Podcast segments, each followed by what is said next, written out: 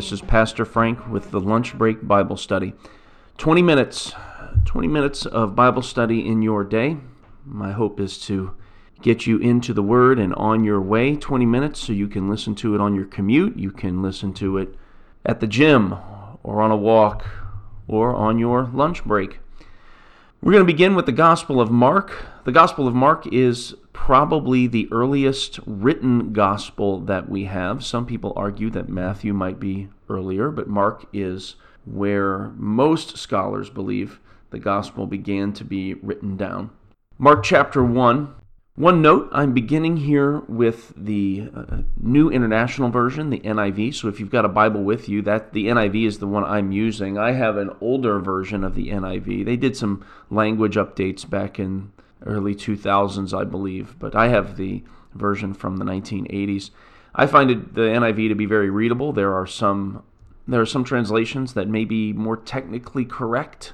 Uh, they do a better job of maintaining some of the idiosyncrasies of the original languages. But the NIV is pretty good when it comes to being able uh, to be read and understood by most people. So the NIV is what we're going to be using today. So turn to Mark chapter 1, verse 1. It says, The beginning of the gospel about Jesus Christ, the Son of God. Now, the word gospel can mean a couple of things. It can mean certainly the story of redemption, the good news, as it comes from the Old English gospel, the good news concerning our forgiveness of our sins, our reconciliation with God, our redemption, and the fact that Jesus has set us free from sin, death, and the evil one. But in this sense, Mark is using it in, in the sense of the gospel, that is the story of Jesus' ministry, his life, his death, and resurrection. And he begins with this one phrase, the Son of God. Now, that's an interesting thing to begin with because what Mark does is at the end, uh, toward the end of his gospel, as Jesus is dying on the cross and after he has died, the centurion looks at Jesus and he says those same words. He says, Surely this was the Son of God. And so Mark bookends the story of Jesus, his entire ministry, with these two confessions that Jesus is the Son of God. And then he gets into verse 2 and from here to the uh, through a lot of chapter 1 what Mark is doing is sort of wrapping up the end of the Old Testament. So as you know, the Old Testament is the Hebrew scriptures, mostly in Hebrew, some of them written in Aramaic. But it's the Hebrew scriptures describing uh, and, and detailing the, the Word of God to God's people up until the time uh, of the exile to Babylon and their return, and the time, a little bit of the time in between. The Old Testament ends, of course, with Jesus, who establishes the new covenant with us. But Mark wants to wrap up the ministry of the prophets in the Old Testament, and he starts right here in verse 2 with the prophet Isaiah. He says, It is written in Isaiah the prophet, I will send my messenger ahead of you who will prepare your way. A voice of one calling in the desert, Prepare the way for the Lord, make straight paths for him. And so, a little bit from where this is, this is Isaiah chapter 40. And in Isaiah chapter 40, it's the second part of Isaiah's book. So, Isaiah is divided roughly into two main sections. Isaiah chapter 1 to 39 are about Isaiah's ministry to people, to the people that he is living among, ministry to a people who had sort of abandoned God, sort of gone their own way, and had began to worship other gods around them. And those religious practices brought their brought their moral practices with them. And Isaiah, as God's prophet, had warned the Israelites a time and time again that this was not good, that God had had given them this this land on the condition that they would that he would be their God and they would be his people and that they would be set apart they were to be different from the people around them so that they could bear witness to uh, to God's power to his mercy to his love and to his protection. And the people would not listen to Isaiah. So Isaiah then beginning with chapter 40 of the book, the tone shifts greatly because Isaiah is writing in those chapters to a different audience. So, for the first part of Isaiah, mostly, not all of it, but for the first 39 chapters of Isaiah, it's a lot of God's uh, judgment on the people of Israel and the surrounding nations. It's a lot of condemnation for their for their lack of piety and their lack of trust in him and him alone. But beginning in chapter 40, Isaiah is starting to speak to a people not yet born. He's starting to speak to a people who have yet to exist because they are going to be born in captivity. They're going to be born far away. And he's telling them that their God has not forgotten them and that the promise that he made to Abraham, Isaac, and Jacob, the promise of a promised land, and the promise of a Messiah was still to come, and that he would not forget his people forever. And this is where this passage from uh, in Mark's gospel comes from. It's from Isaiah chapter 40. And so, what he's doing is he's saying that the thing that Isaiah had promised to those people so long ago is now finally coming to fruition. It's finally coming to pass. And it says this John came. As if there was anything else that could possibly happen. Mark just says, Of course, John came, because Isaiah the prophet said he would. And that's what John comes and does. And as sort of the last of the Old Testament prophets, John the Baptizer uh, is the is begins the fulfillment of all of their ministries. And so John came, and then he does this. He baptizes in the desert region and preaching a baptism of repentance for the forgiveness of sins. Now, there's a lot of ink spilled about the difference between this baptism and the baptism in the name of Jesus. And you can read a little bit more about that distinction over in the book of Acts, chapter 18. But here, John is performing a washing, a baptism of repentance for the forgiveness of sins. And it says in verse 5 that the whole Judean countryside and all the people of Jerusalem went out to John. So this is everybody. This is city folk, this is country folk, this is people in the villages and the surrounding uh, towns, this is farmers and shepherds and, and craftsmen and all these people, the whole Judean countryside, come and confess their sins. And it says they were baptized by him in the Jordan River. Now, again, like I said, Mark is wrapping up the Old Testament here, and the Jordan River plays a big role in the Old Testament. The first uh, major, major role that it plays is in the Exodus account. So, Abraham, Isaac, and Jacob, their descendants, had been in Egypt. Uh, they were there because Joseph had proven to be so uh, valuable and faithful a servant, uh, even though some terrible things had happened to him at the hands of his own family, at the hands of a slave master. Some terrible things had happened to, to Joseph. But he had risen above these things. God had been faithful to him, and he had been a faithful servant of the Lord. And God had used Joseph in, in a wonderful way to rescue his people from famine. But a new Pharaoh comes along, a new king of Egypt comes along that doesn't know Joseph, doesn't know that old dynasty, and has no concern about the people of Israel and, and treats them cruelly. God rescues the Israelites out of that through Moses Right? You might have seen the movie or, or you might remember the story. Um, Moses goes and he rescues those people and brings them out of Egypt, out of slavery. And then he brings them to this land that God had promised to their ancestors.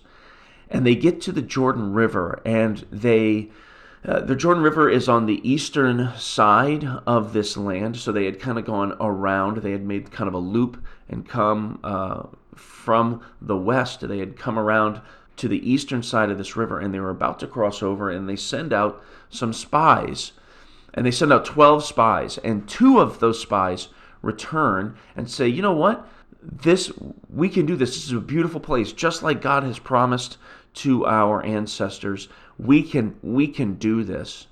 But the other 10 spies looked not at the fulfillment of God's promise, but they had looked at the strength of the people who were there. They looked at the they looked at the walls and the cities and the people and they said these these are too numerous and too powerful and we can't possibly do this. And so God's people were tested there. And they forgot about the way that God had simply washed away Pharaoh and all his army. They had forgotten about his mighty works that he had done in Egypt in order to get them set free. And they were afraid and they grumbled and complained and, and were terrified. And God said that he was going to take them away from that land. He said, I took you out of Egypt, but I didn't take the Egypt out of you. So he took them back into the wilderness for that whole generation for 40 years. He says, I'm going to raise up a whole new generation of people who don't, don't know anything except my my care and my mercy and my love and my protection. And that's what he does. So after 40 years later, Moses himself can't even go in because of, of something that he does. And, and so Joshua becomes the new leader of Israel, and he takes that new generation across the Jordan River.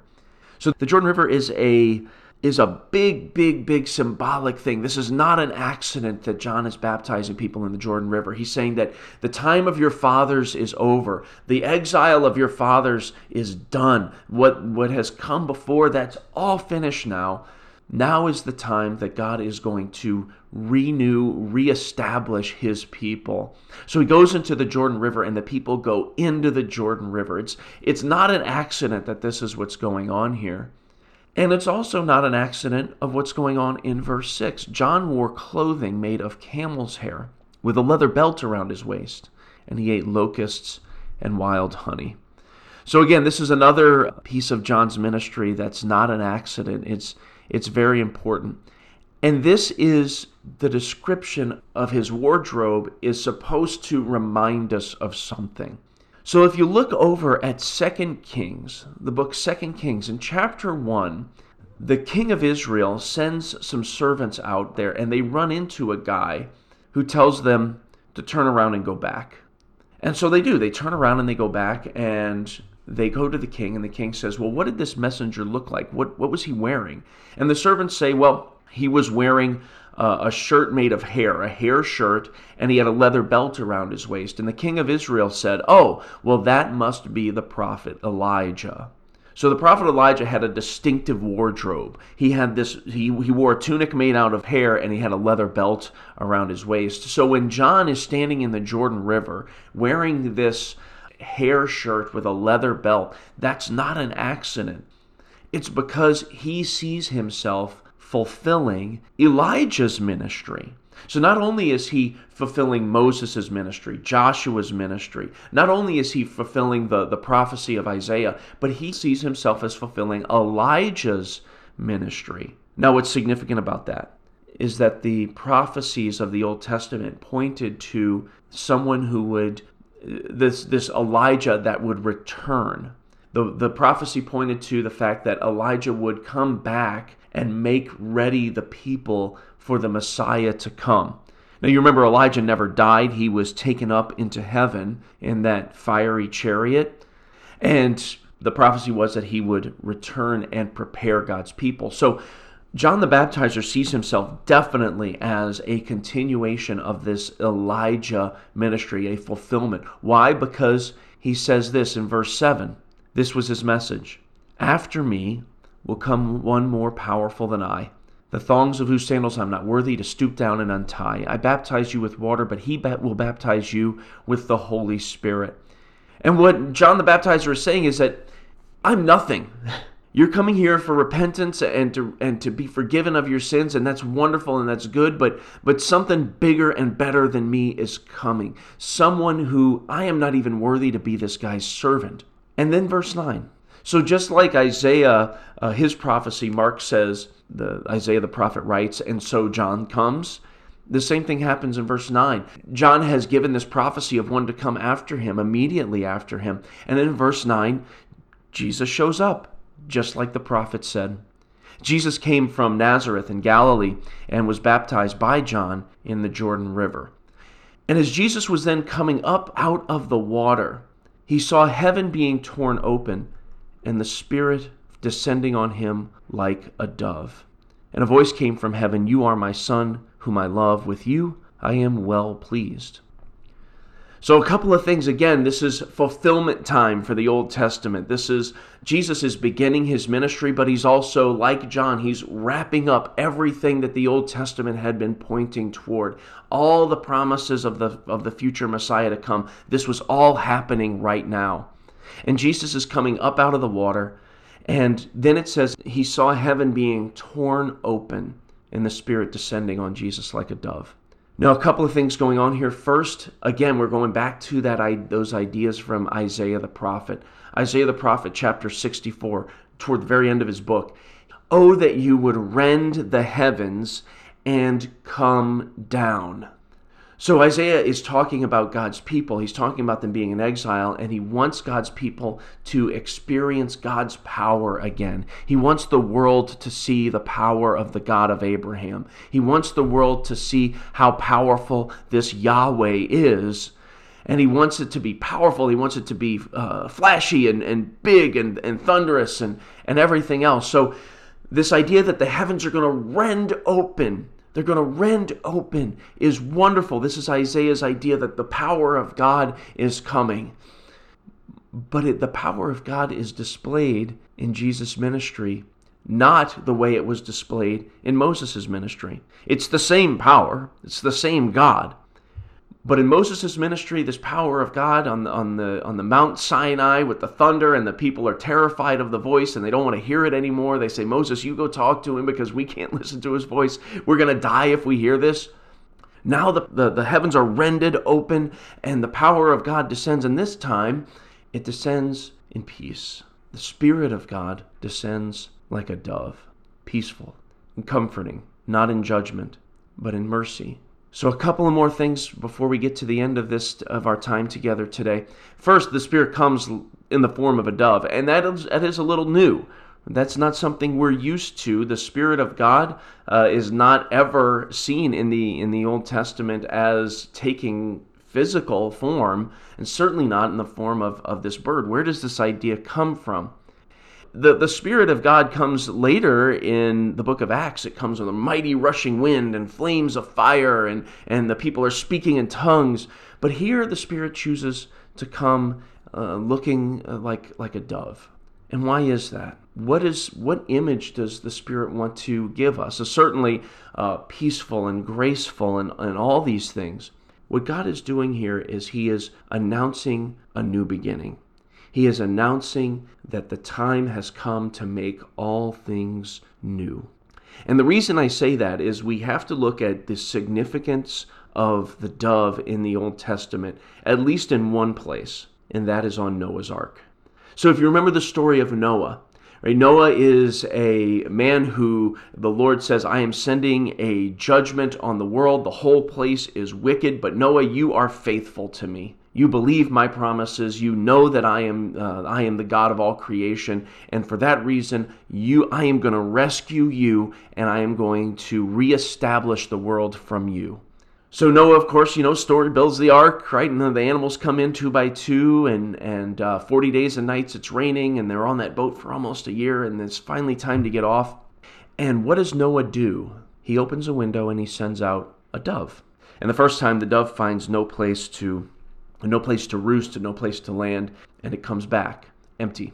And so he waits and then he sends it out again. And this time it goes out and it comes back with an olive leaf, an olive uh, twig. And Noah knows that the waters have receded from the earth.